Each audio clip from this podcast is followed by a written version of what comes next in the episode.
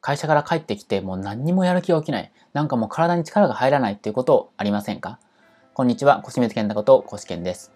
え今日は ADHD の人がなぜ燃え尽きてしまうのか、まあ、燃え尽き症候群になってる人について、まあ、どうすればいいのかってことについてお話をしていこうというふうに思います。で、これは僕自身も知らなかったんですけど、実はこの燃え尽き症候群って、ものすごいあの前から研究されてるんですよね。前っていうのは1970年からあの研究してる、まあ、おばちゃん、おばちゃんって言っちゃいけませんね。あの、実はすごい人いまして、あの、カリフォルニア、バークレー大学のクリスティーナ教授っていう人ですね。で、海外ではバーンアウトって言われてるみたいなんですよね。で、面白いのが、まあそういう研究もあるぐらいですね。えっと、まあ、昔から実は研究されてるんですよね。で、まず分かったことっていうのは、燃え尽き症候群っていうのは、その、ストレス、例えばストレスが溜まってこの燃え尽き症候群になるっていう人もいるんです。まあ、もちろんそうなんですけれども、面白いのが、燃え尽き症候群って、ストレス解消とかいろんなことやっても戻らないんですよね。つまり、あの、実はですね、あの、別の研究で、実は、うつと燃え尽き症候群って一緒なんじゃねえのかってことを調べた人いて、一緒だって出たんですよね。もうほぼ一緒じゃんみたいな研究結果で。だからもしもあなたがそういう状態になってるとしたら、うつっぽいと思った方が実はいいんじゃないかなと思います。僕の、もちろん僕は医者じゃないので、はっきりとは言いませんけれども、でも研究結果はそう出ちゃってるんですよね。だからまずそういう状態になった。例えば、よくありがちなのが、もう午前中起きれませんみたいな。僕自身も、あの、実はありました。僕も昔うつだったのでわかるんですけれども、あの、もう午前中起きれませんみたいな。で、なんかもう、僕の場合大学院の時だったらもう、研究室で今日起きないんですよね。もう、普通だったらその午前中にはまあ最低行かなきゃいけないんですけども、午前中にしたら怒ら起きれないみたいな。で、それでまあ、怒られるみたいなことあったんですけれども、まずそれを疑ってほしいんです。例えば、バーンアウト、まあ、燃え尽きやすい職業としては、えっと、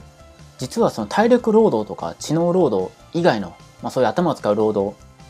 とかですね、じゃなくて、感情労働っていうのが結構バーンアウトしやすいというふうにあの研究で出ています。この感情労働って何何なのかっていうと、まあそういう接客とかでニコニコする仕事ですよね。なんかその、だってお客さん来たのになんかその接客業の人が不機嫌な顔したらおかしいじゃないですか。そうやって無理やり合わせるような職業っていうのは、実はバーンアウトしやすいっていうふうに言われてるんですね。まあ、燃え尽き症候群になりやすいっていうふうに研究で結果出てます。だから教師とか接客とか、あと看護師さんとかですよね。だから大切なのが、そのオンオフを切り替えるってことなんです。仕事で、まあ、感情労働の仕事でされてる方はそれ好きだとは思うので、ただずっとやりやりすぎると、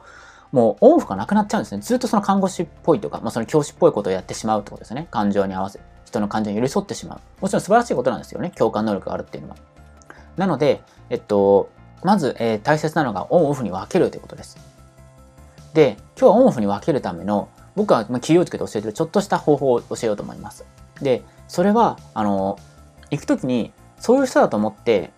着ぐるみを着る着るってことなんですよね。例えば、あの、一番やっぱ、あの、効果あるあるのが制服とか、制服って言わないか。まあ、制服でもいいですね。看護師さんの制服ですよね。あの、とか、スーツを着るときに、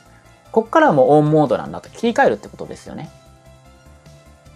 だから人によってはその電車の時間も、えっと、企業活動に使いたいという人は電車の時間まではあんまり着替えないで、どっかあの会社の近くの何ですか、ロッカーとかあるんだ、そこで着替えるって人もいます。そのぐらいですね、この服で気分が変わるとこあるんですよね。で、脱いだらオフなんだって自分にも思い込ませるってことですよね。これ結構重要です。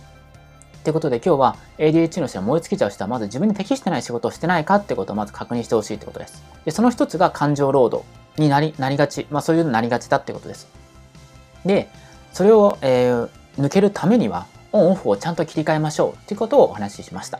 今、期間限定で生きづらかった ADHD の僕が起業して人生を楽しめるようになった方法を無料ウェブセミナーで公開しています。